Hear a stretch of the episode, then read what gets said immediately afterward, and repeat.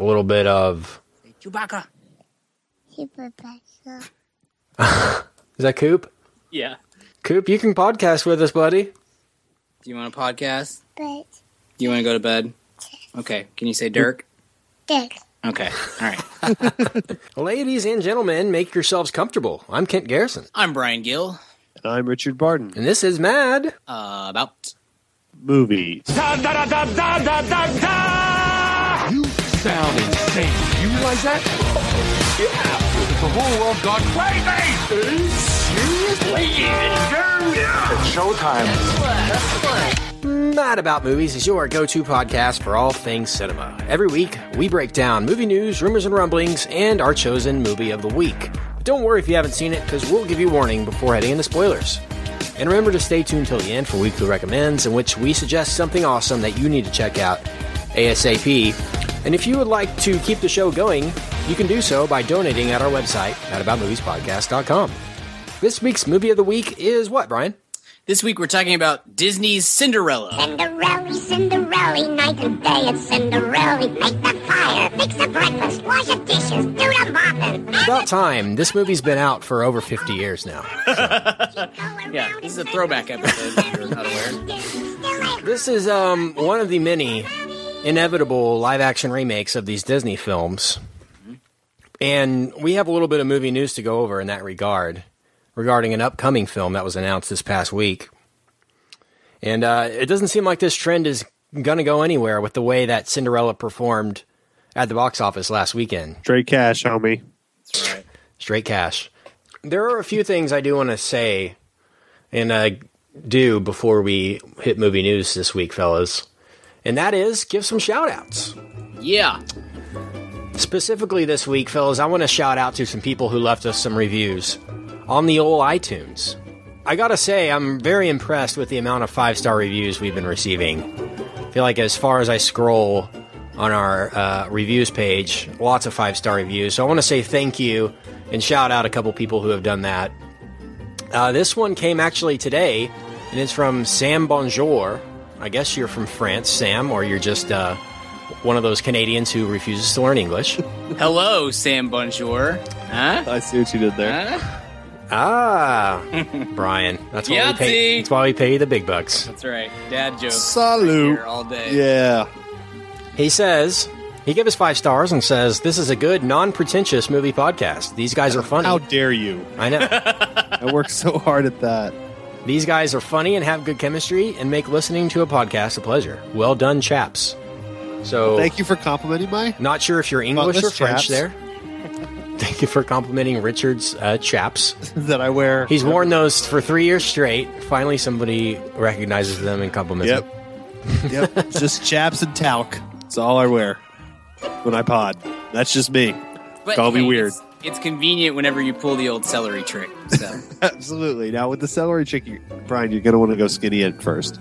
It seems counterintuitive, but that you're just going to slip right out. I want to say thank you also to Paul Wall, ex rapper Paul Wall. Remember that guy? He was featured on Kanye tracks uh, a few years ago. Paul Wall says, uh, one of the best, gives us five stars, and says, I recently discovered how much I enjoy podcasts a few months ago, and the first thing I searched was movies, and I came to y'all's show. Your love for MacGruber sealed the deal for me, to be honest, but I really enjoy the varied opinions I'll have, and y'all make work so much better when I'm stuck in the stockroom for nine hours. I'll be a listener for as long as y'all make episodes.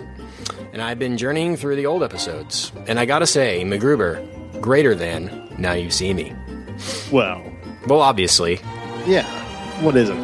we were gonna have to ban you if you said "Now you see me greater than MacGruber," just so you know. and I want to um, actually offer a rebuttal to one reviewer who gave us three stars. Whoa. Yeah, and his subject was pretentious but entertaining. Hey, We're so pretentious on this show. I wasn't. I wasn't aware of that. But the other guy said we're not pretentious. So what do we do now? we have Cage them match? fight to the yep, have Yeah, them fight to the death. This is what I want to offer rebuttal for. This is by drugs4dorks.com. Way to put your website on there so we can uh, um, alert Anonymous to shut it down. Can you send us your mailing address too? I have a glitter bomb I'd like to send. Just looked up a recipe for ricin this afternoon. Actually, it's going to come in handy. No, um, he said these guys are well spoken and entertaining, but they rarely disagree, which makes this podcast somewhat predictable. If the hosts say they hate a movie in the beginning, you can count on them ripping it apart for an entire hour. Well, that's pretty much all podcasts.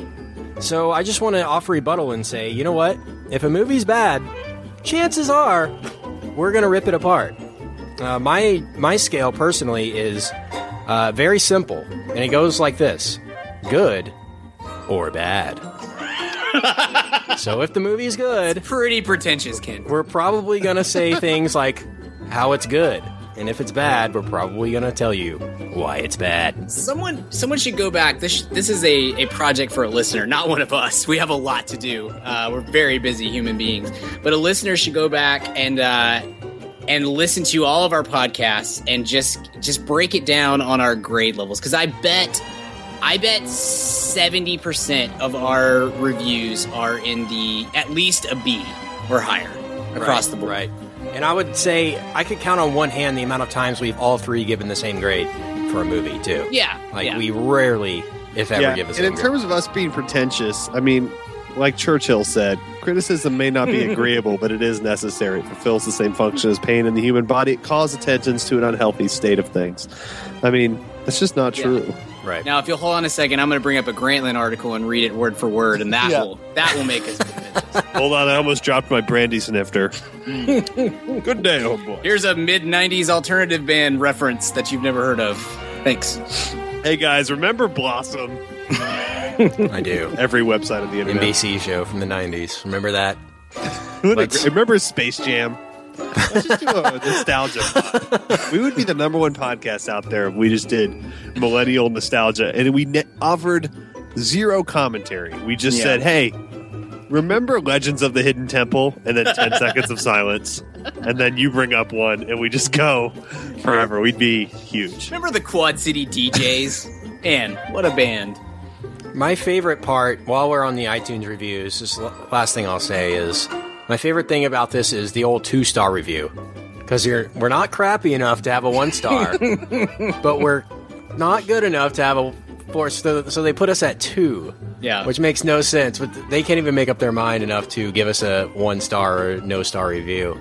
Um, I always find that humorous. Like, well, they're pretty good, but they're not great. but I like listening to it, but they're not awesome. So they give us the old two. So those are those always uh, make me laugh. So I appreciate Yeah, if those. you've given us a two star review and you're still listening, um, Yes. we have some questions. Yes. Please email it. I could talk to you guys about that right now. Early on, not a fan of you guys, to be honest.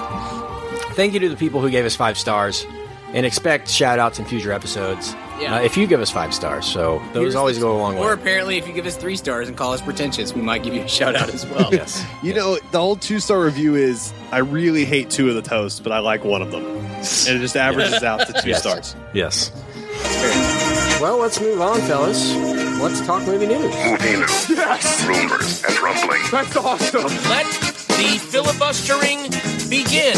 Richard, you recently returned home from a few hours down south at the old South by Southwest Fest this past weekend. Which I was told was in Tijuana, and uh, I was sorely mistaken. No, I was. I was down in the uh, in the ATX all weekend. South by Southwest has become a really, really big deal uh, in the movie business. Uh, used to be more music centric, uh, but the way the internet has evolved over the past just 10 years, and uh, especially the movie industry, uh, it seems to be the go to place to launch an independent film or to launch a uh, big budget studio picture as well. And it's always interesting to see how much bigger it gets every single year. I feel like every year um, I'm on Twitter and stuff, I see more and more tweets and people down there and uh, articles coming out of, of South by Southwest. But like I said, Richard, you were down there. Uh, just was. talk to us about your experience. Who did you see? What was the buzz about? And uh, break it down for us. Yeah, so I was in the uh, mostly at a lot of techno- wireless technology events because I'm Yeah. cool. Uh, because South by Southwest has become here's here's the long and the short of it. A company I've done some consulting for is la- launched a product. Check out Vinli, V I N L I. Great connected car product. I'll get a plug in there. But a company I done some consulting for was launching down there, so that's why I went. And but for the most part, the tech part is kind of um, pretty nonsense. It's uh, it's a lot of panels that no one attends, and it's mostly everyone talks their company into sending them down there so that they can go try to see movies and see bands, um, which is great. That's fine. But uh, I actually had a lot of a lot of work to do, so I didn't get to do too much of it. But I did have some some run-ins. So I started the night, uh, went out to uh, grab some dinner with some coworkers, and uh, this one was just this one was slim pickings. I mean, no, this one was that's the word I'm looking for? Easy pickings. I was standing right outside the Alamo Drafthouse on Sixth Street, and uh, there was a bunch of commotion and cameras. So I turned to see why these cameras weren't pointed at me. Uh, right. host of the third biggest TV and film podcast, you know, Yeah. out there. Third most popular host of the third most popular. And if you don't recognize And- your face, you're never going to recognize. I mean, our faces are the most probably popular thing about this podcast. Absolutely. It's not gonna have to audio. It's not an audio PR guys. form at all or anything. so I was like, okay, I was talking to my publicist, like, let's back these people off a bit. But it was, uh, it was exciting because there was a lot of uh, commotion, and then uh, out came, uh, I don't even know his real name, uh, Ron Weasley. Rupert Grint. Rupert. Grint. Rupert Yeah, there you go. Grint. So I saw Rupert Grint, and uh, we made eye contact for a second. He- I could tell he was uh, seemed like an affable gent, gent. So that was kind of the least cool, but he, he seemed like a nice guy. And then my What, cool, what was he down there for? Any idea? It looked like it was a premiere of some of some sort. So Okay. he probably, I think he does like a millennial convention too, where he just stands in a theater and goes, "Remember Harry Potter?" Everyone's like, "Yeah." Yeah, everybody goes just crazy. Yeah. but uh, so that was so I'll lead up to these for the most enjoyable celebrity experience. Uh, I did that, and then I was at the Four Seasons for a nightcap. This was actually last night, and uh, went to go to the bathroom. And there was a, an older gentleman shuffling towards the valet, and it was uh, the judges. Robert, that's how he's known, right? Yeah. Robert Duvall of of the Judge fame. Ah, yeah. Yeah. So I got uh, a good look at Robert Duvall, and uh, that's always cool to see a legend like that. I got Yeah. got kind of a picture of him. I'm not normally a picture guy, but I like to. My rule is is this when I'm in public. If I'm solo, I try to get a picture because I want to prove that I saw somebody. Yeah. If I'm with someone, I don't get a picture because I have them to corroborate that I saw, in fact, saw said celebrity. That's kind of my rule of thumb. I, I encourage everyone to to do this because there's just too many cameras now, and it just takes up too many people's time. Yeah. Unless you're trying to take a picture of one of us and then just back off. Don't even try. Re- No, actually, Kent and I are fine, but do not try to take a picture of Brian. He will. Yeah. He's like Suge Knight. He'll break that. Richard, So- remember when you were um, remember when you were watching the, the the film Wedding Crashers and you saw former Wham frontman George Michael in the theater? you're you are all you. That's a no half joke. truth. Yeah. It was dodgeball. Oh, it was dodgeball. Okay, It was I was thinking dodge- Vince Vaughn. Yeah. Yeah, yeah, yeah. You were you were close. Yeah, it was. I sat next to. That's my greatest celebrity experience. I sat next to George Michael at uh, the Grapevine Mills uh, Theater with um, Watch Dodgeball. That's a good one. But then my It's a little one, weird when he invited you to the bathroom, though. Let's be honest. yeah. but hey, hey, I said I think it would be nice if I could touch your body, and sure enough, Pull the old But, uh, popcorn trick There on are you. so Yeah. many people that listen to this podcast that do not get any of those references. yeah. At all. Well, there's no, no Big Limp Bizkit fans because they made that song legendary again. Uh, and everyone knows our spinoff Limp Bizkit podcast. Um, Yes. so then my coolest one was same Four Seasons again, and uh, was sitting there.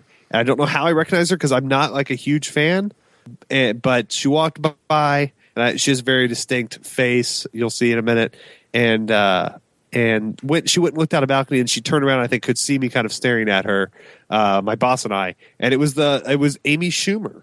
So uh, Oh, breakout star of the summer, Amy Schumer Yeah. and she saw us kind of like looking at her and came over and talked for a few minutes and was very lovely could not have been yeah very very very she uh she was on message with the amount of alcohol she had taken in that night she was um her persona she was living up to her persona but I, then i i read this morning that it, i probably saw her 10 minutes after the train wreck premiere Yeah. Yeah. so I think it had been a nerve wracking night.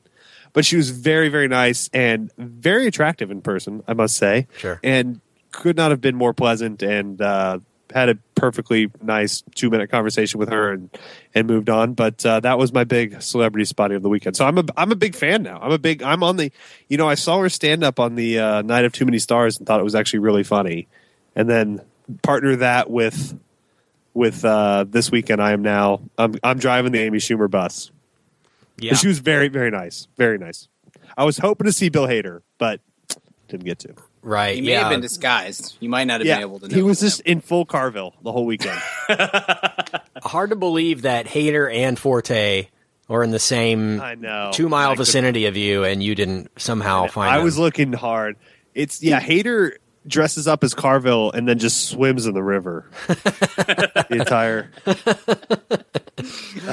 Uh, So But, yeah. what what's the buzz of, uh, coming out of Trainwreck? The Did you train wreck nor- was any- very good. Yeah. The buzz was huge on that. It's not complete yet, but people really liked it. And then the other big buzz, guys, was Furious Seven. Yes, yeah, to be So, uh, expected. yeah. I yeah, I think Vin was in town too. So just think about this, podcast listeners. I was probably within 500 yards of both Vin Diesel and Will Forte at the same time. man. Wow, and you didn't get one I didn't wacky get see- liner. I didn't for the see. I didn't get a liner. It was so loud and crazy. Yeah. Every time I saw someone I thought would be a good liner, it was like a crazy crowded bar or something. But uh, Right.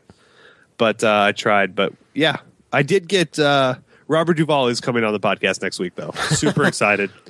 We're Can't actually going to to have to bump him because we're talking Okay. about Insurgent. So no, I'm just kidding. no, he's a big Divergent series fan. That he Yeah. he requested next week for a reason, Right. Kent. So yeah, huge fan. So, uh, and then Tommy Lee Jones is on the next week to talk. Um, well, the the Giver series. the uh, the hit, The Giver. I might add, not really. but yeah, it was a fun. You know, it's always fun to go kind of celebrity spotting, even though it wasn't Yeah. really intentional. I, I really was just kind of working, but I just kept bumping into random people. Uh, but it's a great time down there. Um, it's it's so much going on. The music starts later this week, so there wasn't too much music going on aside from you know the usual Austin stuff. But uh, really fun fun weekend, and uh, yeah, we should we need to go down and do some shows live maybe next year. yeah, I thought fun. about I've that. got a place Yeah, we can yeah. stay. It'd probably be it'd be easy and fun. We'd have, we could call a participating restaurant, maybe a Mad About Movies listeners. If you are down in Austin and you know a place we could do a live podcast, hit us up and we could uh, maybe work work that out in future years. That'd be Yeah. awesome. But yeah, it's uh, it's fun to see how how much bigger it's gotten every year, and uh, I believe Colin Hanks' documentary about Tower Records premiered down there as well. Okay. So they they um, it's always the go to place to sort of launch a um, uh, a documentary. Especially, I remember Sound City premiered there a couple of years ago. Always, I always look forward to hearing the buzz, and usually you get a good indication of what's going to be good and what sucks uh, coming out of South by. So Sure. it's interesting here on on Trainwreck because I know Amy Schumer wrote the film, but it's uh, Judd Apatow directed it. Yeah, Uh, Judd Apatow which I think will be good for on it. both of them. yeah. No, I think she has some potential as a, at least a c- comedy writer. Uh, not sure about her leading woman potential, but I mean, Yeah. who knows? Trainwreck could be a huge movie. Uh, in the screenings I've been in where the, the trailer is played, it's played very well to the audiences that I've been in there with. So Yeah, we'll it's a see. funny trailer. Yeah. and it's got LeBron in it. Yeah, so. LeBron. LeBron not- might seal the deal. Yeah. not just cameo. It looks like he is actually just in the movie. Yeah. I hope he gets a Golden Globe nom. I would uh I would vote for him. Yeah, add to his trophy rack. It's, it's good that something goes his way for once. you know? I know it's it's like I said. It was great when Tom Brady finally won a Super Bowl this year. To see some see something go his way was nice. Guys, let's talk a little bit of movie news, I guess. Uh, stuff that broke within the past week. Uh, we are the official podcast of Star Wars, According to us, anointed that uh, by George Lucas himself, and it's and actually a cease and desist letter, but uh, that's besides the point. Uh, we got all I know is that it said official podcast of Star Wars, and then was signed George, Lucas. We yeah, didn't read exactly. the list. right? Yeah. That's all that matters. Uh, we got confirmation last week about some f- a few details on the upcoming Star Wars films. Uh, we know that Star Wars Episode Seven is making its way to theaters this December. And uh, before I go into these details, I just want to say it's kind of weird now that we're what nine months away from Star Wars Episode 7, and all we've seen is a one minute teaser Yeah. from it. Uh, pretty crazy to think. And when, the only stills we've seen are stills from the actual one minute teaser. So I'm just wondering, maybe with Avengers Age of Ultron, uh, when we're going to get a full length, at least two minute trailer, not a two and a half minute, maybe will be this summer. But I'm just wondering when more details are going to start coming out about about episode seven. We haven't got a plot synopsis or anything really at this point, so a little bit different release strategy than we've seen from Disney in years past. Usually, a year beforehand, we'll get at least a. Uh, Very Abramsy. It is very Abramsy, but I'm surprised Disney's not trying to at least ramp this up a little bit. I mean, they probably know it's going to be the like biggest movie of all time because it probably will be. They're not worried about its, its box office numbers, but I'm just surprised they're not trying to stir the pot a little bit and throw, you know, maybe a screenshot of Harrison Ford as Han Solo out there. You know, don't have to give a lot away. Just give us a little bit of teasers here and there. Um, but you know, really, honestly, that one minute trailer is all I needed to see for me to be completely all in on what, Yeah, on what I they're totally doing. get that they need to put out maybe a little more marketing material, but I'm going to try to avoid it. Same. I want to see a trailer, but like any, I see. We haven't even times gotten a day- poster yet. I know, I- and I'll do it. A poster's fine, but like I see three times a day somebody posts some kind of blog about rumors about the Star Wars movies or some, something like that, and I I will avoid it at all costs. I want to know as little as possible going in. Yeah, I'm the same way. I'm sorry about just- those posts, Right, That's fine. Look, you got you got to get those clicks. I get it. It's fine. yeah. J.J. Abrams made a Star Wars movie, and you won't believe what happens next. Those aren't annoying at all. Those types of oh things. gosh. I feel the same way. I'm going to avoid it too. But I'm just that was just a general observation on just it's surprising that we haven't seen more. Uh, whether I look at it or not, it's surprising it's not even out there. Uh, but we do have some details on the upcoming Star Wars films that will follow Episode Seven. Uh, the first of which is a standalone film directed by Godzilla director Gareth Edwards. Uh huh. Yeah. Uh-huh. Yeah. And uh, this will star, which was revealed, it will star Theory of Everything female lead Felicity Jones. And the film is called, confirmed by Disney, Rogue One. I'm assuming this is going to be some sort of X Wing squadron Yeah. uh, backstory. Uh, you know, the rumor was for a while, at least when it was announced, that Boba Fett was going to get a standalone first and uh, this Rogue One, wh- which was called Red Five, uh, the working title was going to be the one that comes after Episode Eight. So they're going to do Episode Seven, then Rogue One, then Episode Eight, and then another standalone, and then Episode Nine. So they have those booked so far. We still don't know what Episode Nine is going. I mean, what the uh, what the film after Episode Eight and before Episode Nine is going to be Right. uh, about.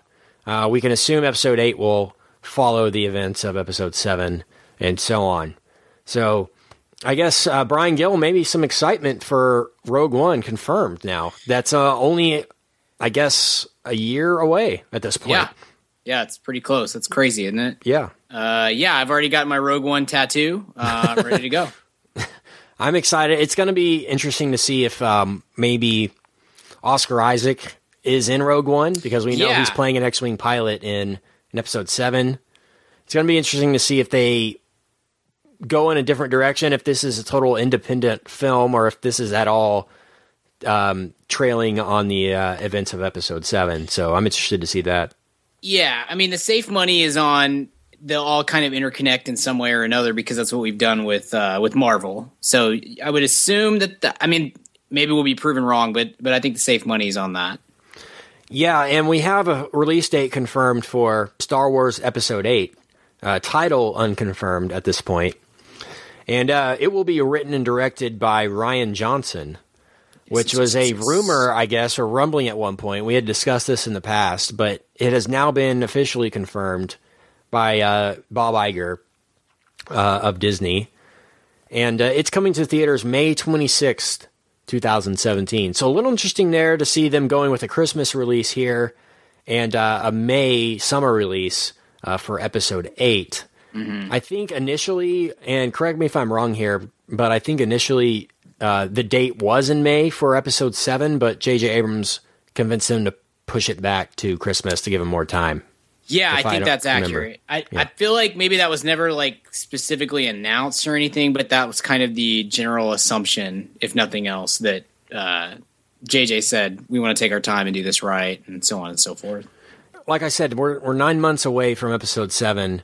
So can we still confirm, guys, nine months away that Star Wars is still the most anticipated film for us of of Ever. 2015? Maybe ever for you, Brian? Uh, I mean, probably like the only thing, honestly, I, I may have said this before. The only thing that kind of comes close to my anticipation for this movie was Phantom Menace because that was I was you know a thousand. I don't know. percent Little Black. Book with Brittany Murphy. You were pretty. R.I.P. I remember you had a good. You had a good count. A calendar crossed out going for that. Just a big Brittany Murphy fan, guys. Just clueless all the way. Um, Yeah.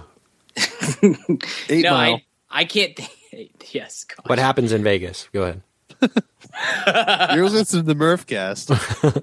Your number one Brittany Murphy podcast resource. Um, yeah, I don't, I don't know, Ken. I don't know if I've ever if I've ever anticipated a movie more than this. Maybe like Jurassic Park when I was a little kid because that was huge, Yeah, yeah. huge, huge, huge. But certainly in my adult life, I've never been more excited for a movie than I am this. The, the one that comes closest in my adult life that I'd forgotten is The Hobbit because I love The Hobbit yeah. so much and uh, I was super stoked about that first movie.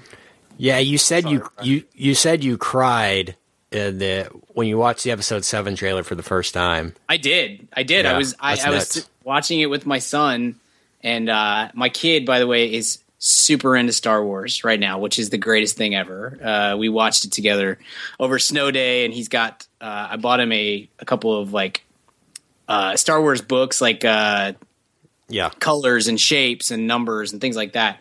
And he he's obsessed, and he just he knows character names and all kinds of ridiculous. And so I uh, I, I was a little concerned that he wasn't my child at first, uh, but uh, that that's been put to put to rest at this point. You've definitely made sure he's going to be popular now, though.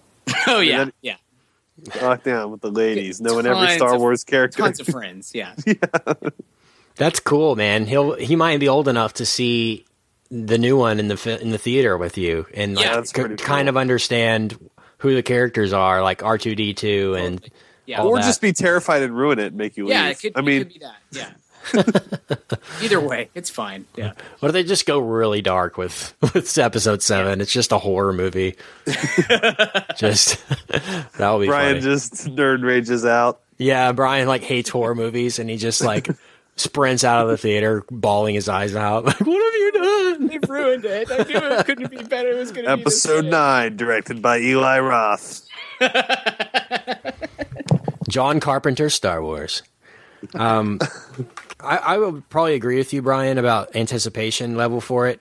But the more I see these Tomorrowland trailers, Yeah. the more I'm getting really, really excited for Tomorrowland. too. It could be the surprise hit of the year. Uh, at least, like I believe that was some- my number one most anticipated, fellas. Was it? I believe I had that. Just throwing it I don't remember what mine was. Honestly, Star Wars or Mar- or Avengers too. uh, I don't know. I don't know. I don't remember. Tammy too. That's next year. I've already got it marked down. uh, by the way, By Tam- the way, signing into to uh, HBO Go today. yeah, I was, I- that's I was about to say.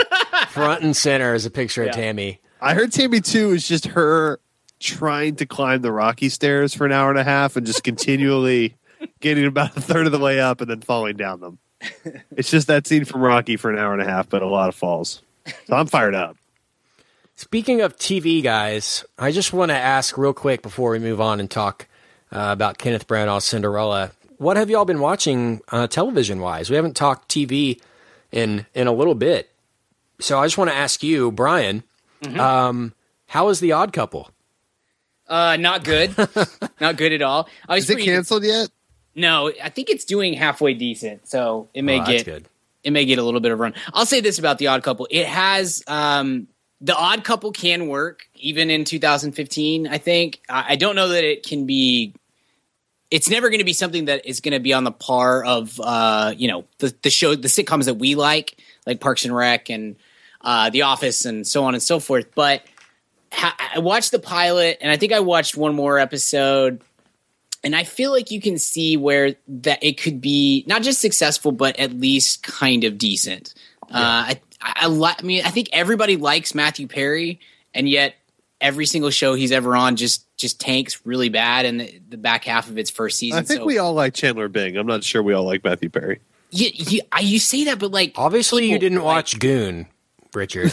'Cause Goon Yeah. was really good. I watched. uh Oh, I already forgot what it's called. The one where he's like in group therapy. That's Goon. Goon. Yeah, Yeah. go on. Yeah. Oh, that's right. I missed Goon. Okay, I didn't catch it. I thought Goon was a real show that I just missed completely.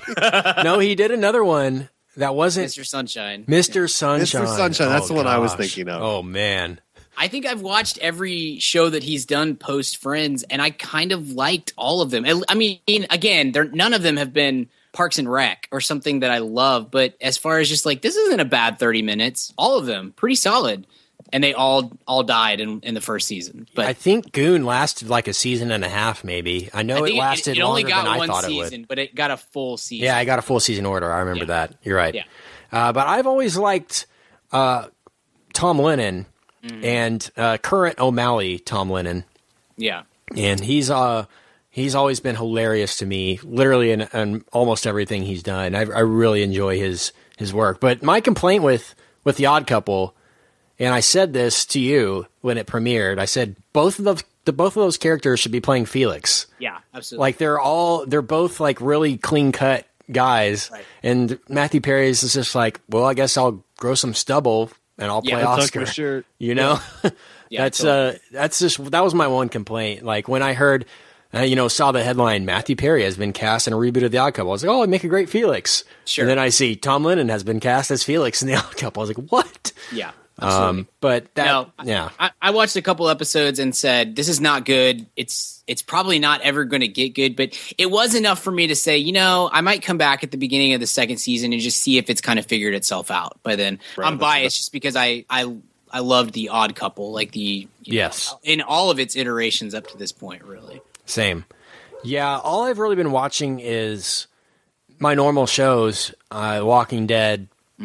Uh, really, I've been uh, keeping up with that. The Americans, of course, and I've really kept up with Forte's newest effort, The Last Man on Earth. So good. I, I don't know if y'all have kept up with it, at I'm least one since last- episode behind. I'll watch. Okay. Same. I haven't tomorrow. seen Sundays either. Well, uh, this past week, uh, it went from really, really good show to incredible show. Like it takes a turn that is uh, so genius, and it's really Forte getting into his element now.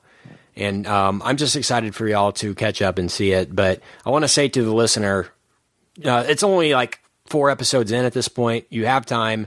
Uh, if you have Fox on demand or something like that, you can catch up and uh, you know catch the rest of season one. It's it's freaking great, and uh, January Jones. yeah, and it's it's amazing that it's on network television because rarely stuff that creative and out there is does well in net- network TV. I don't know how well it's doing. I assume pretty good. I knew th- I know the um I know the premiere episode did quite well, but I'm not sure uh, anything else. But you know, it's it's funny to see created by Will Forte. Like that was all him. Yeah. that came up with it, pitched it, and, and got it made. So good for him. We want the best Forte, more Fortes. Uh, all the best It- for everybody. Unfortunately, it's getting less and less likely he'll appear on the show. Yeah, that's that's. Kent, are you still watching uh, Better Call Saul?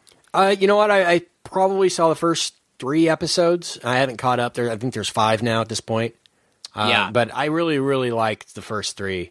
I And- love that show, man. Yeah, I, it's- I'm live. I caught all the way up up to tonight's episode, uh, and I had I think I had five on my DVR, and so I think there's six episodes. It has Breaking Bad potential. it's Uh, fantastic. getting It's, there. really good, and it makes me feel dumb for kind of doubting it in the beginning because Odenkirk is great, and they figured out how to use that character so well. Uh, and and having Mike on the show really really adds a lot to it as well. but I have Brian. You'll be happy to hear this too, Richard. I have started my Parks and Recreation binge, Yes, and I am on midway through season three now. yes. and enjoying it a lot. And just one observation I'll say beginning of season three, they really stopped relying on just Amy Poehler and Aziz, yes. which is good. Uh, really, all I felt that it, it could offer in the first two seasons was Poehler being uh, being Poehler and Aziz being Aziz. Yeah. And you know, uh, season three has a lot more Ron Swanson already in the first half, so that's always good. But really enjoying it so far, and it's getting better. Uh, I will admit, I don't think it. I was as all in on it as I was, say, The Office or Thirty Rock, like right from the beginning. But it's growing on me uh, more and more each day, and you know I can see where it's going to go. And Yeah. um, you know I've got four more seasons now after Right. this to uh, let it uh, simmer and all that. But really, really liking it, and I just wanted to let y'all know that I'm getting there, and I know y'all would be happy about that. It's awesome. We're very You're happy. right on the cusp of it breaking out into just into an all time great show. Like three, four, and five, season three, four, Mm-hmm. and five are just once they kind of assimilate uh, Rob Lowe and Yeah, Adam Scott yeah. into the cast, it it just takes off. It's so good. And I'll also say this, like. I don't think there's ever been a sitcom that has allowed its characters to grow the way that that Parks and Rec does. And so it all those characters just change and adapt and do all the stuff that like real humans do and Yeah. so it may, even the it makes it even better than the office on on a lot of fronts just one one highlight so far is when Aziz and ever, and Leslie Knope, uh, Amy Poehler are judges at the uh, Miss Pawnee Uh-huh. pageant, and Aziz is just like hitting on the hottest girl and Yes. trying to convince all the judges to pick the hot one. like, that is that was hilarious, and um, you know I, I really um, I've really enjoyed it so Yeah. far. So yeah. have you seen flu season yet where they all get the flu yeah, the yeah, I'm on that right now. man i our friend jason will will tell you that's the best episode of the show and i it's it's hard to fight against like rob lowe looking into the mirror and telling himself stop pooping is one of the funniest things ever Rob Lowe is getting into American Treasure status. oh he's Like, amazing yeah He's getting there with the DirecTV commercials he's been doing. yeah And the self awareness he's shown in the past Right. few The years. The first DirecTV commercial was kind of an eye roller, and then they just keep Yeah. Yeah. doing it, and they just get funnier as it goes. yeah It's weird. yeah Yeah, totally. Uh, once he gets uh, to that, um, crosses that threshold of 25 years in the business, yeah uh, he'll be in. He might be over fifty though. We'll have to look into that. But He looks He fantastic. looks He's a- 25, so. He's a vampire. no doubt in my mind. Him and Prince are both from some sort of vampire dimension. Convinced of it. Speaking of vampire dimensions, let's move on and let's talk Cinderella. Salagadoola, mitchigaboola, bibbidi bobbidi boo. Put them together, and what have you got? Bibbidi bobbidi boo. Salagadoola. Before we talk specifics about this film, I just want to talk a little bit about some of the films that were previewed beforehand.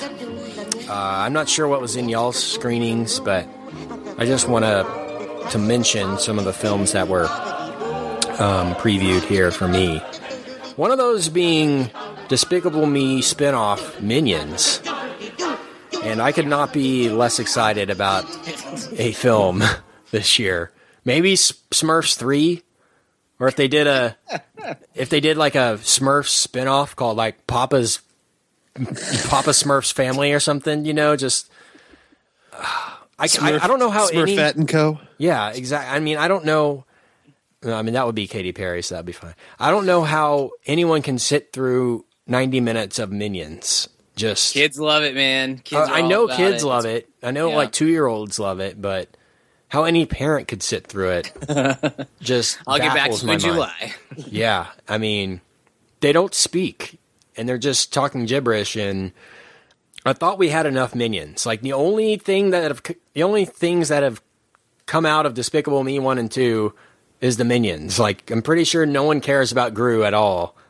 and uh, you know, every parent that buys their kid a Despicable Me toy is buying him a minion, not a Gru toy because he looks disturbing and he looks like he's gonna haunt your kids at night or something, and they're gonna mistake him for the boogeyman or something like that.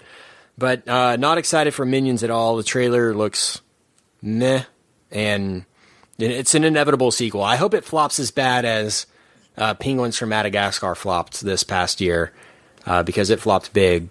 But I doubt it. I bet it'll be big. It's just it's just sad that I had to even sit through the trailer. so sorry, listeners. Don't expect a Minions podcast coming uh, later this summer. Hopefully not. Uh, I'd rather do a throwback at that point in time. But uh, the Inside Out trailer was fantastic. The new Oh, Pixar movie. So good. I, I can just already tell you I'm gonna ball my eyes out during that movie. It's just like even the trailers kind of make me emotional. I can't. I don't know what the deal is. With Yeah, that. half the shots of the trailer is just like the family of three like hugging. You know, it's like Yeah, okay, I yeah. know where this is gonna go, and it's gonna be sad. Yeah. I just want to set up this screening for you guys and say this is one of the worst screenings I've attended because I was mm-hmm. sitting next to one of the most obnoxious overlappers in the history of mankind. I don't under like I don't understand some people's sense of humor, and that's Yeah. just something I should get out of the way. I can't believe we haven't talked more about that on on this podcast, but I just don't I just don't understand how how you can find um, some things funny that you find funny. Um, and so I had a bitter taste in my mouth going through this screening. Uh, we first got before Cinderella started, we got a Frozen short film Yeah, that was called bad. Frozen Fever. And boy, did the overlapper love that one. oh, just killed it. Is it time to just like enough Frozen? Just They announced Just- Frozen 2 last week. just hold on. Just let it go, guys. yes, Got him. got him. Classic. Yeah, two stars. That We, yeah, I agree. Enough Frozen. I I'm under the impression, and I think I put it on the record here on the show.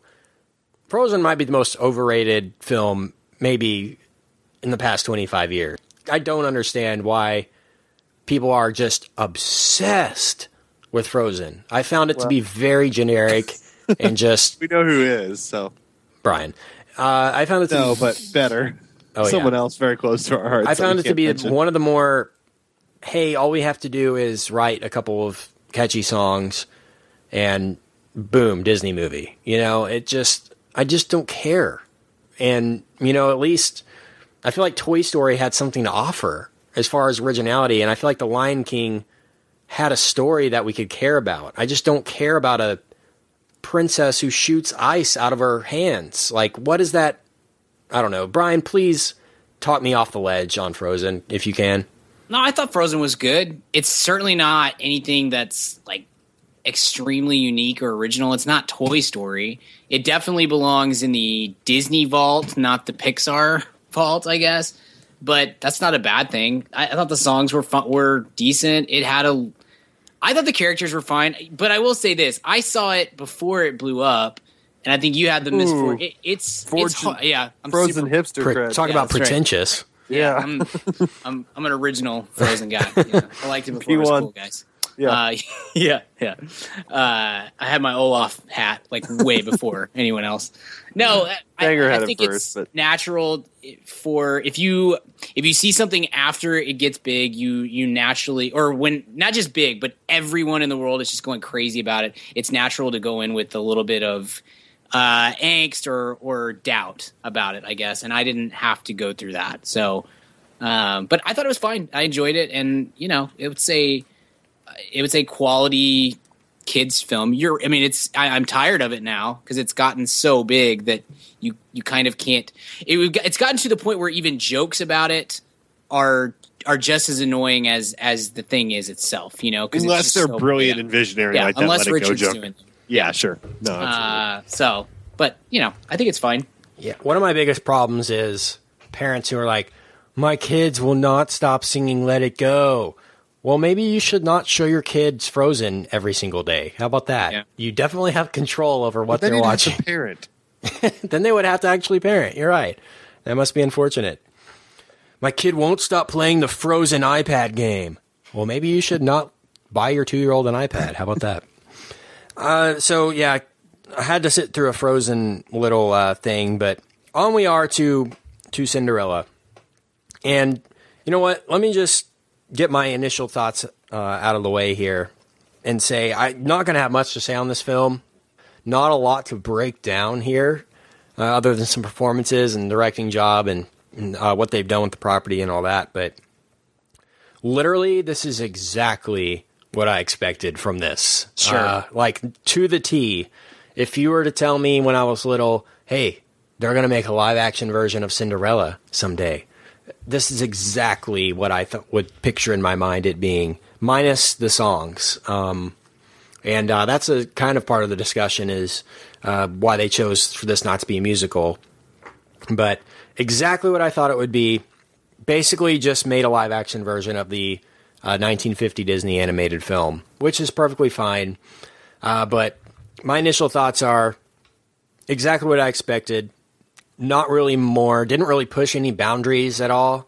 Uh, like I feel some of the other Disney live action stuff has, you know, taken some liberties creatively. And so that's my general thoughts. Um, Richard, general Yeah. thoughts. Yeah, you know, there's there's a few things, and I, I kind of see I see what you're saying, definitely, Kent, about um, it's it's it's a little bit formulaic, but it's a, I think it's a formula that works. And and look, in, in a day and age where everything is the the darker version of you know the the Snow White and the Huntsman and the Maleficent, and you know, it's sometimes you're just like, okay, easy there. Everyone's Frank Miller all of a sudden, or uh, we get it. It's a, it's a fairy tale. I kind of like that this was a little more on the nose as just a fairy tale movie than some of the other stuff we've got in the last few years. Uh, just because it was, uh, quite frankly, a, a fresh, a, a breath of fresh air, rather, because everything now has this weird, you know, kind of Burton esque quality, or everyone's trying to make like, let's make the Christopher Nolan version of uh, Snow White and the Seven Dwarves, and uh, not everything. Sometimes things can be fluffy and pretty and uh, for kids. And so uh, I, I certainly liked kind of the tone of this just because it was different. Though be, because of that, I'm not necessarily the target demo, but I can definitely appreciate it. I would be a lot more cool with this um, or fine with this if it didn't waste a year and a half or two year of Kenneth Branagh, who I think makes pretty good blockbuster films and can do Yeah. some interesting stuff. It's a guy that made Thor really an interesting, fun movie, and we saw what Thor two was without him. Yeah. And so, like, the fact that he basically just made a Disney paint by numbers this is just like that's fine if it was any uh, like a kind of no name director. Like, I'd be like, well, if they did a good job, it's a live action Disney cartoon come to life. But since it's him, you, you kind of like, uh, I wish it had been a little bit more, but uh, or he had done something else instead of this where he could actually have a little more creative input. But uh, it's a really well made movie, though. It's it's definitely uh, the production design. Cate Blanchett is uh, wonderful, and her costumes are even more wonderful, and, uh, there's a lot to enjoy. Uh, but it, it feels like a really good, uh, you know, like traveling play that would come play at you know the the fair or something. Then they're it's fun to look at and fun to sit there, but you don't really think about it ever again. Yeah, I agree. And I was actually really surprised by Lily James. I thought she did a fantastic job as Ella or Cinderella. And I wasn't really familiar with with her work. I don't really watch Downton Abbey, but I'm familiar with who she is, and I'm looking forward to seeing her in more stuff. I thought the casting of her was pretty spot on. Um, it's interesting to note uh, who else was uh, under consideration for that role. So pleasant surprise there uh, was Lily James. Brian, what are your general thoughts? Yeah, I don't. Uh, I don't like this trend, this uh, live action fairy tale bit. That said, I can't at all blame Disney or anyone else for taking advantage of it because they pretty much all make a lot of money. I think Alice in Wonderland is a horrible movie, and it is one of the uh, highest grossing films ever. So uh, this is not a trend that I'm a fan of, and I don't know that we, the three of us, are the target audience for this movie either. But that said, like I think it's it's easily the best movie from this this run of uh, live action fairy tales and that whole that whole bit. Uh, it's I was I was surprised not by how good it was, but I, I was surprised with the acting because I thought all the acting was really good, and that has been something that's missing from uh, most of these movies because I think we, you guys have both kind of touched on it, but it is pretty paint by numbers. And when you are doing a paint by numbers movie, it's really easy for your actors to stop acting because it doesn't, you know, they get, they, they sense that it's formulaic and they know that they don't have to put their best effort in. Uh, and, and it'll still be a successful movie and no one will really even look at it, even if it's uh, a bust or it's not a good movie, no one will really put that on the negatives on their resume, you know, because it's just such an easy thing to do. But I thought all of these, all the actors did a really good job, and I also was impressed with Lily James. I thought she uh, brought a lot to the role. That it could have been a very vacant sort of acting performance, and, and instead she really tried. to I thought brought, brought a lot of life to it. Blanchett's always fantastic. I was really impressed with Richard Madden, who I've only seen in in uh, Game of Thrones up to this point, but always thought he was pretty good in that. But, but he he really did some real acting here uh, in in a, again what could have been a very throwaway sort of uh, sort of role. So I was impressed by that. I thought the production design and the costume design was was fantastic as well. Like a lot. Yeah, Uh, Oscar they- quality, I would say. was, absolutely yeah. yeah absolutely agree and and they could have that's another part where you could have seen like they could have punted on that because Yeah. it's so easy to do and i think that goes to show how great kenneth branagh is as, as, as a director uh, because this is a really well made movie and even if it's not something that really truly appeals to me or like i said is even a, a genre that i'm a fan of um, it's easy to recognize when there's when there's really good film filmmaking at work and and you can see that throughout there's no He's laziness awesome. He's a great director Yeah. and uh, i don't think i realized how good he was until until thor Yeah, which me either. makes makes me a you know an american swine or whatever but No, uh, I mean he had only really done like kind of like you know interpretations. Mary of Shelley's Shakespeare and stuff. Frankenstein and stuff. yeah, Yeah, yeah interpretations of literature, which were- some of those are good, but they're really actors' pieces. They're not really Totally. directors' pieces. So like Thor was kind of mind blowing to me. right Uh, yeah, I'm a Uh, big fan of him as a blockbuster director. I, I, I I'm hoping people give him some some awesome Totally. properties. Yeah. So I think to sum that up, I feel like you can see, you can tell that Kenneth Branagh had a, had uh, control over this process, and that he really, honestly, he went out of his way to make it better than it had to be in order to be successful. Like this movie was going to make it made sixty seven million dollars its opening weekend. It'll probably end up.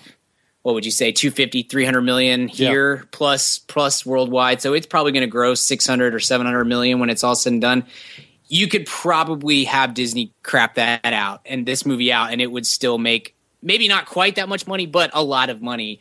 Uh, and instead, he really, I feel like you can tell he really did everything he could to make it not only a cash grab, but an actual really good movie. And that's that's great because that does not happen with this genre to me. No. Like this this genre, this genre along, along with most of the the YA uh, adapted from books genre is like, look, we're just going to throw some crap on screen and it'll make enough money that we'll pay for five other movies. So who cares if it's good or not? I mean, it's, it's Twilight, uh, Divergent, Insurgent, all these movies. It's just you know they're not really trying to make a good movie; they're trying to make money. And I I feel like you definitely can sense in this one that the effort was there to make a great movie. Yeah, the screenwriting effort may not have been there. Yeah, I think there's some scripting issues, um, and and there's some.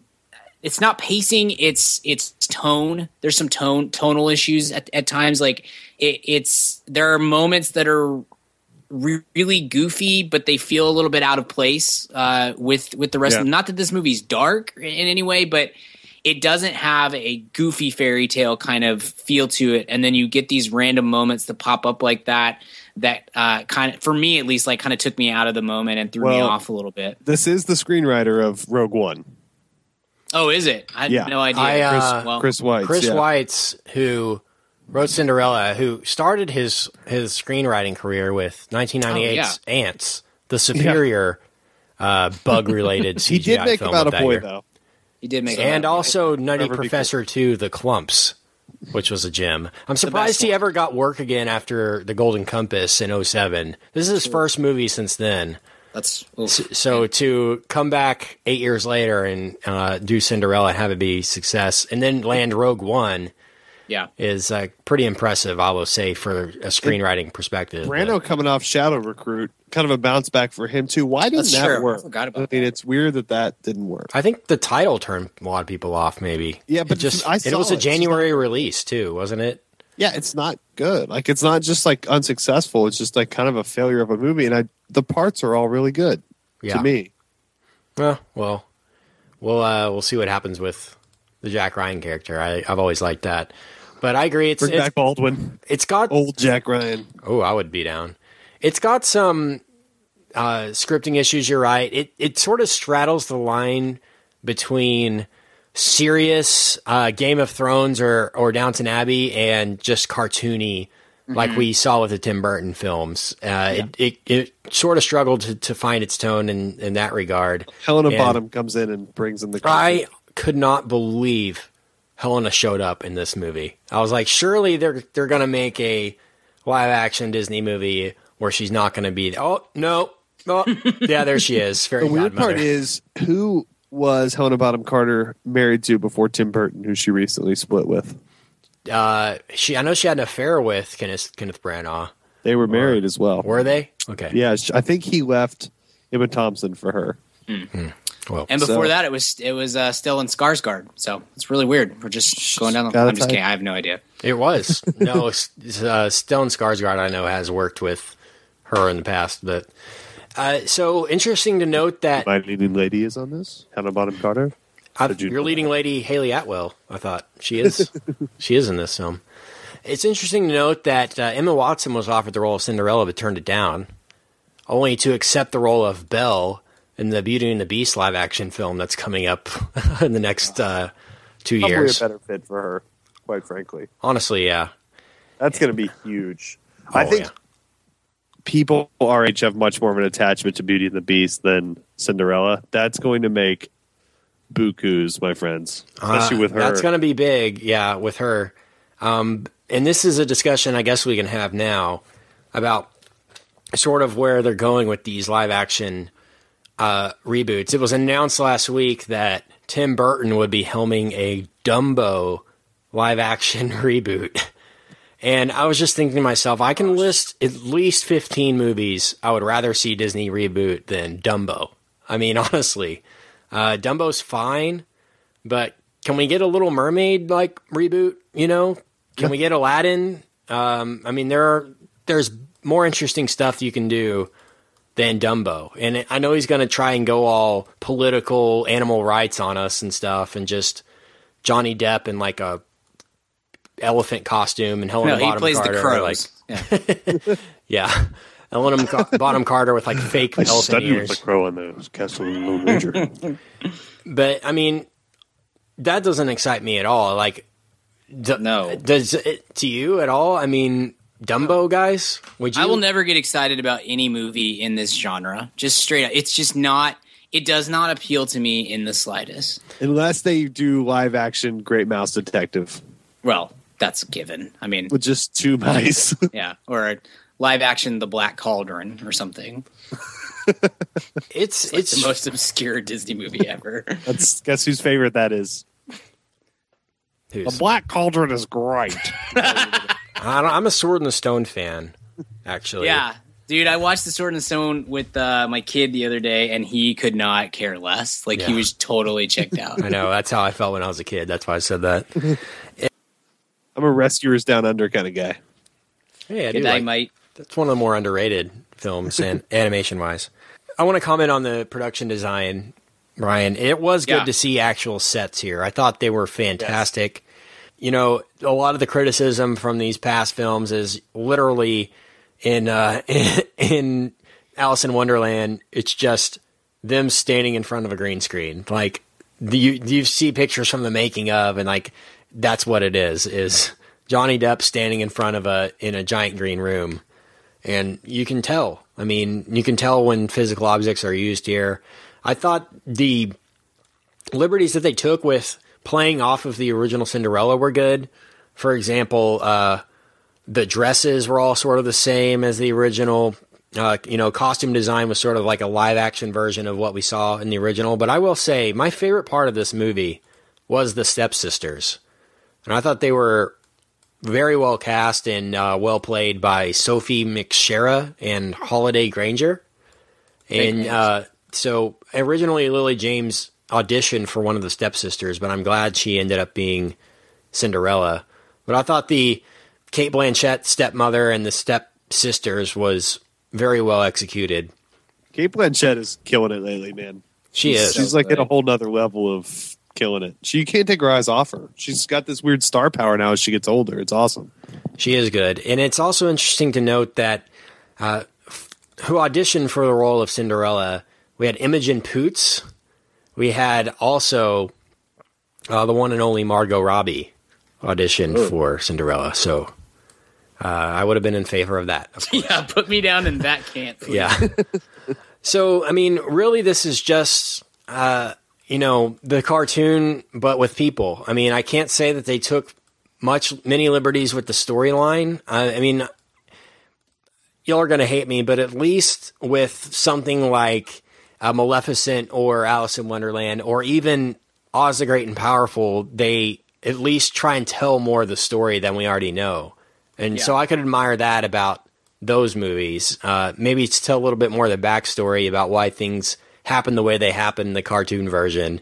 So I like that about those. And they in Alice in Wonderland, you can tell Tim Burton was just like, I'm gonna get as high as I can and make this movie. You know, like it's Make just an all as I can. yeah, and it's just a, an all out like mind trip, you know, and uh, and I don't think it was meant to be really anything more than that.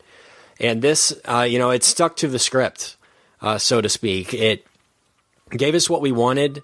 It gave us enough uh, callback to the original, but also, I guess, gave us more uh, to like with this. But it was, uh, you know, I was going into this wondering how they were going to play on the, you know, the mice and the uh, fairy godmother, how they were going to do the whole transformation into Cinderella bit uh, in live action, whether they were going to make that too cartoony or what. How did you guys feel that that was executed? Uh, the uh, I guess the transformation sequence, to be specific. it was a little silly but that it's not so much that scene that's the problem it's it's just that the rest of the movie up to that point didn't have much silliness in it does that make sense like it, Yeah. it just Yeah, exactly. it just kind of i thought that that was perfect for that scene but but the way to com- the, to complement that is just kind of add a little bit more of that flavor i guess throughout the movie and that would have i think that would have made that not quite stick out so badly No, I agree. It was kind of out of place, and it. I mean, the guy transforming into the lizard and the duck and back and Yeah. forth was kind of a lot for me. I. It's been a, a little bit since I've seen the uh, the cartoon version, but I don't.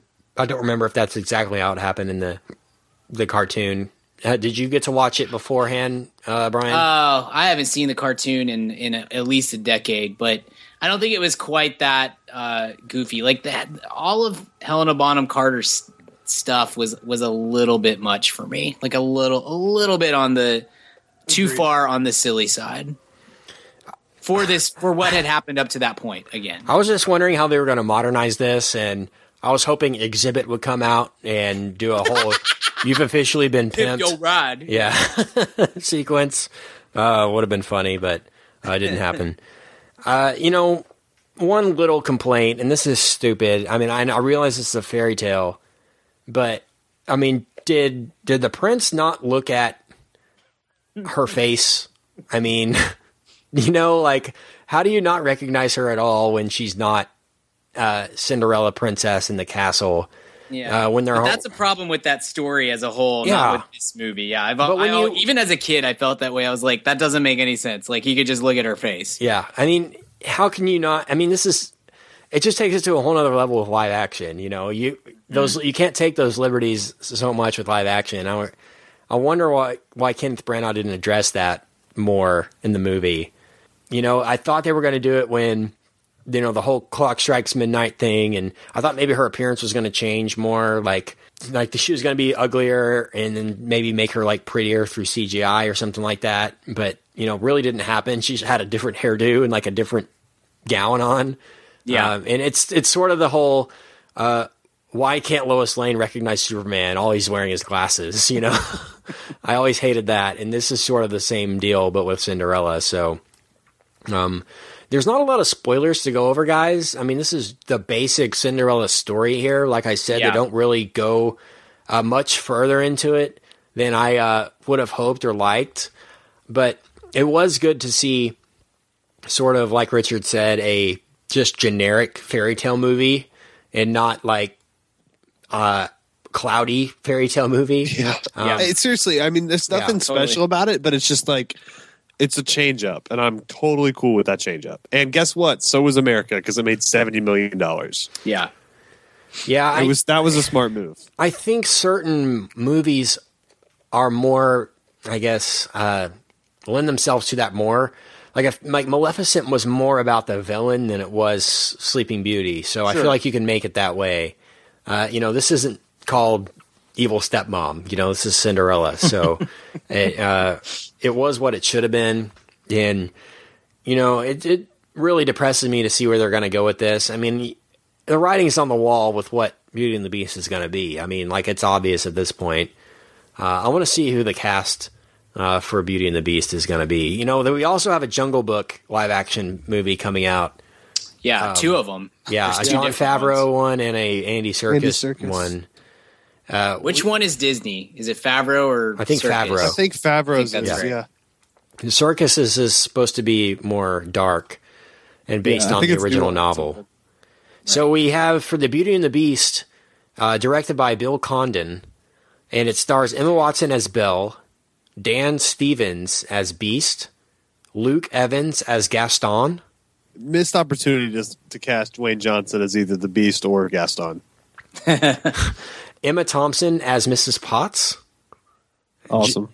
uh, Kevin Kline as Maurice, and uh, Josh Gad as LeFou, uh, Gaston's uh, sidekick. And let me see the full cast. That's all that's been announced so far for that. So kind of obvious what that's going to be. I wonder if they're going to do more CGI with the the clock and lamp. I wonder how they're going to play that in Mrs. Potts. Going to be interesting to see where they go. I know. I guess that, I Angela guess. Lansbury was booked. Should have brought the lands back. Bea Arthur is not available, or no? I once saw in Scissor Kick Angela Lansbury.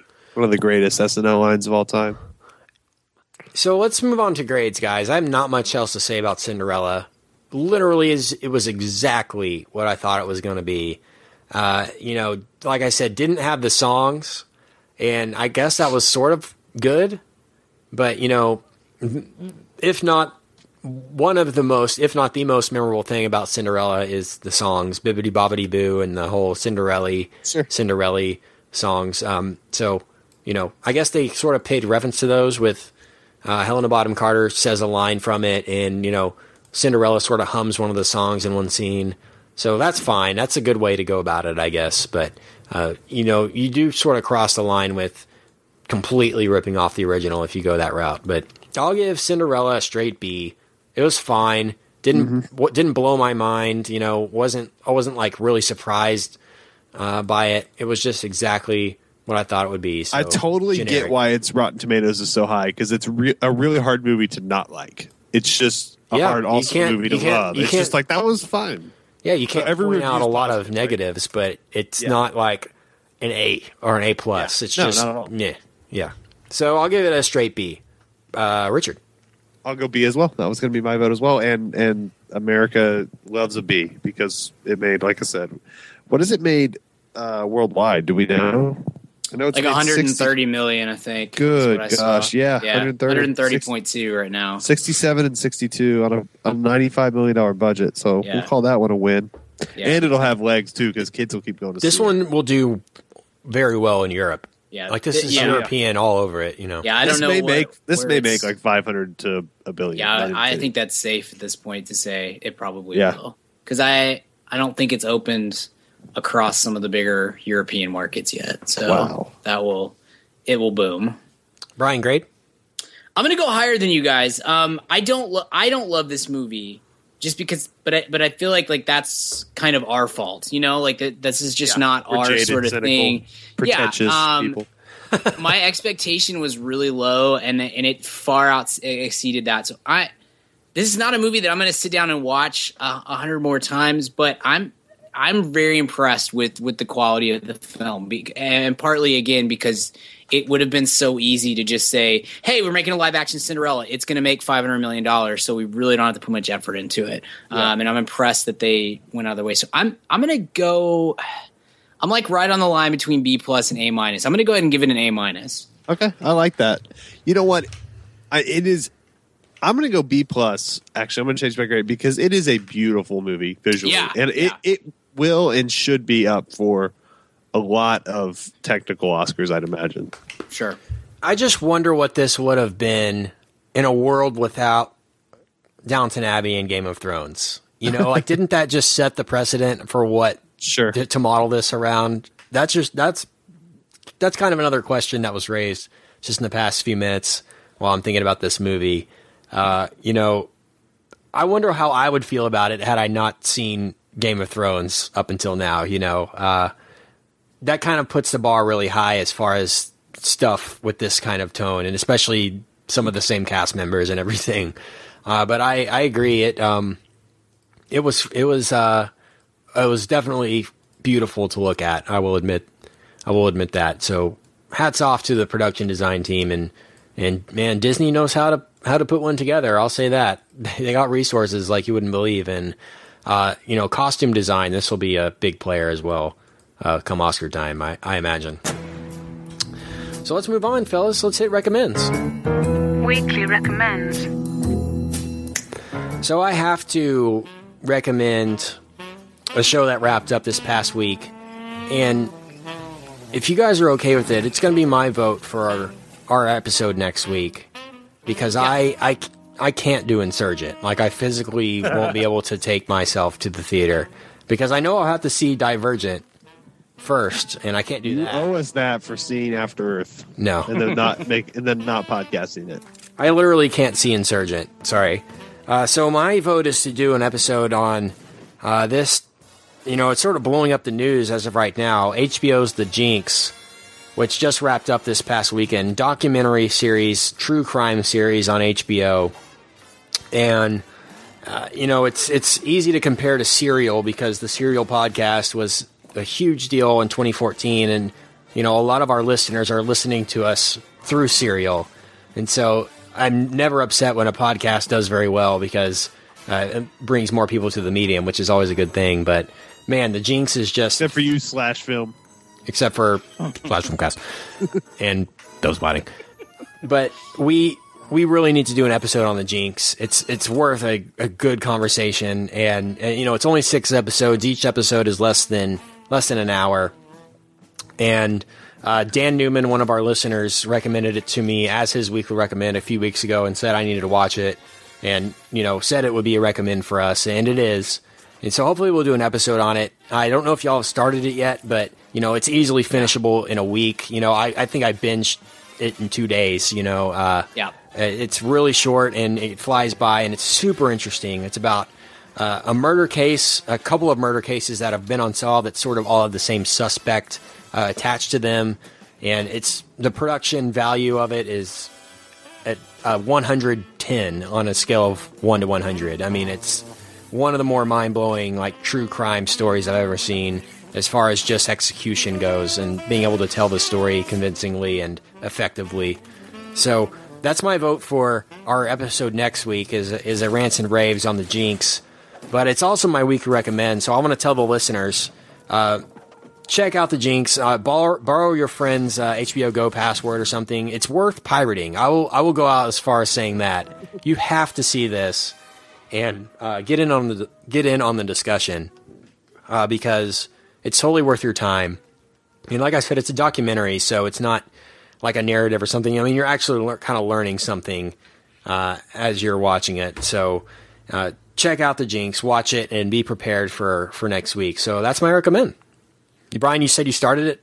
I did. I started it this afternoon. I've watched uh, almost hadn't quite finished the second episode before I had to run up here and uh, and and shoot with you guys. So I Yeah. will. I'm totally on board with that. My uh, my wife is into it as well. So she she's a huge fan of like you know Dateline and Twenty for Twenty that kind of stuff. And so this is right up uh, our alley. So yeah, it's it's it's fascinating, and I'm excited to talk about it with you guys. Sweet. Uh, what's your recommend, Brian? My recommend is uh, a movie that I watched, a, a documentary as well that I watched on Netflix the other day. It is a Netflix original documentary, I believe, and it was nominated for an Oscar. It's called Virunga.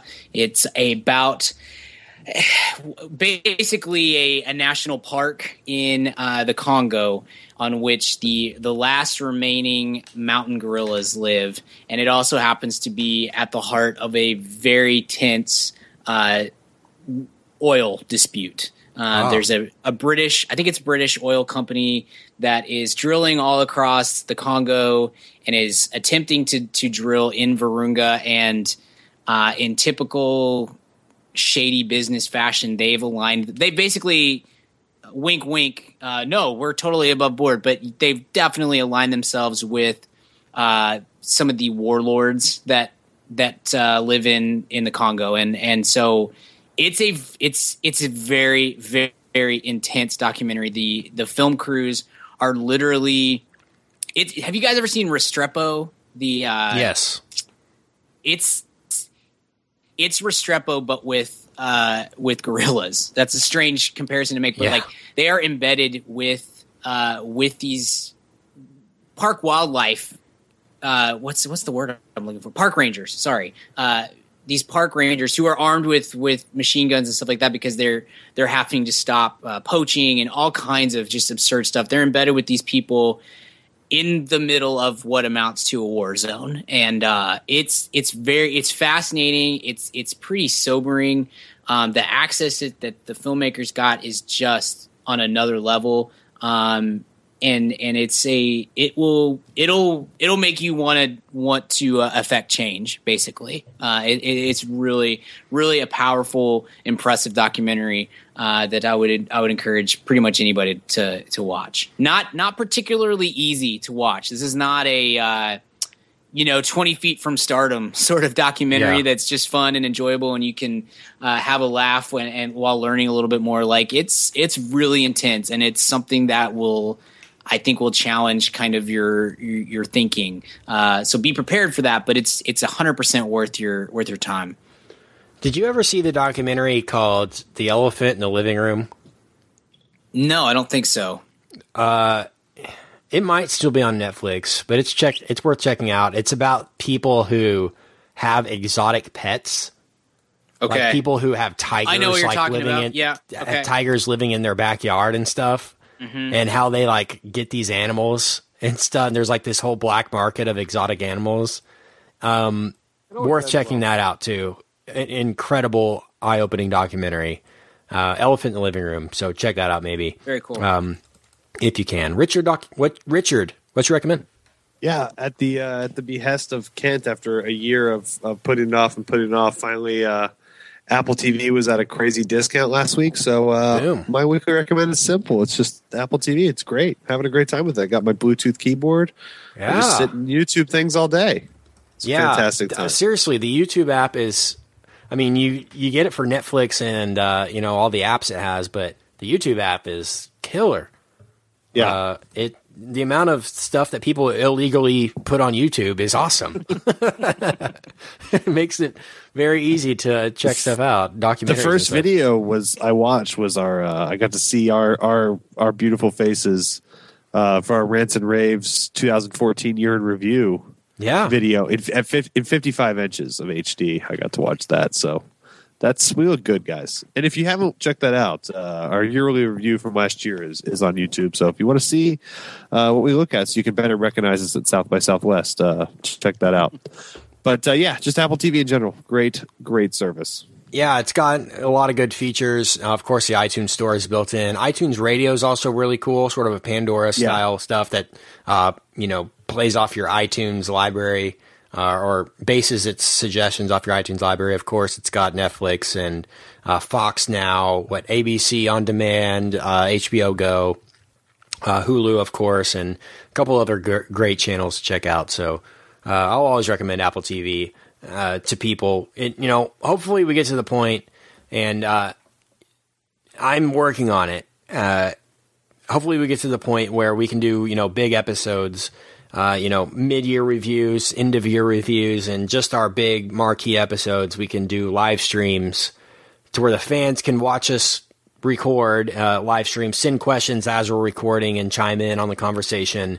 And that that will all be live streamed uh, on, through video. You know, you'll be able to watch it live on your Apple TV through YouTube and and stuff like that. So uh, get on board now because in the future it's going to end up being like that. So uh, Apple TV, good good suggestion. Glad you're enjoying Thanks. it. Thanks, man. Where uh, where can I find you online, Brian? You can find me on the Twitter at bgill12. Uh, you can find my writing at canbabiesdrinkredbull.com. Richard, where can we find you? You can find me on Twitter at Richard Barden, or you can find my writing at richardbarden.com. Kent, where can I find you? on Twitter at Kent Garrison and find all of our episodes on our website at madaboutmoviespodcast.com. And if you like what you hear, of course, leave us five stars on iTunes. And if you would like to keep the show going, you can also donate the amount you choose to us uh, through our donate button on our website on the homepage. And a lot of you have done that, and we will get to uh, you specifically in another week. We'll shout you out and thank you and all that good stuff. We just don't want to flood uh, the listener with that every single week if you haven't donated. But if you have, thank you very much. And uh, we'll get to that uh, in the weeks to come. But until next time, fellas, I'll see you at the cinema. Bye. See ya. Bye. Hey, baby, I hear the blues are calling. Tossed salads and scrambled eggs. And maybe I seem a bit confused. Yeah, maybe, but I got you pegged. but I don't know what to do with those tossed salads and scrambled eggs. They're calling again. Scrambled eggs all over my face. They're making me yah-yah. Salads and scrambled eggs. They're calling again.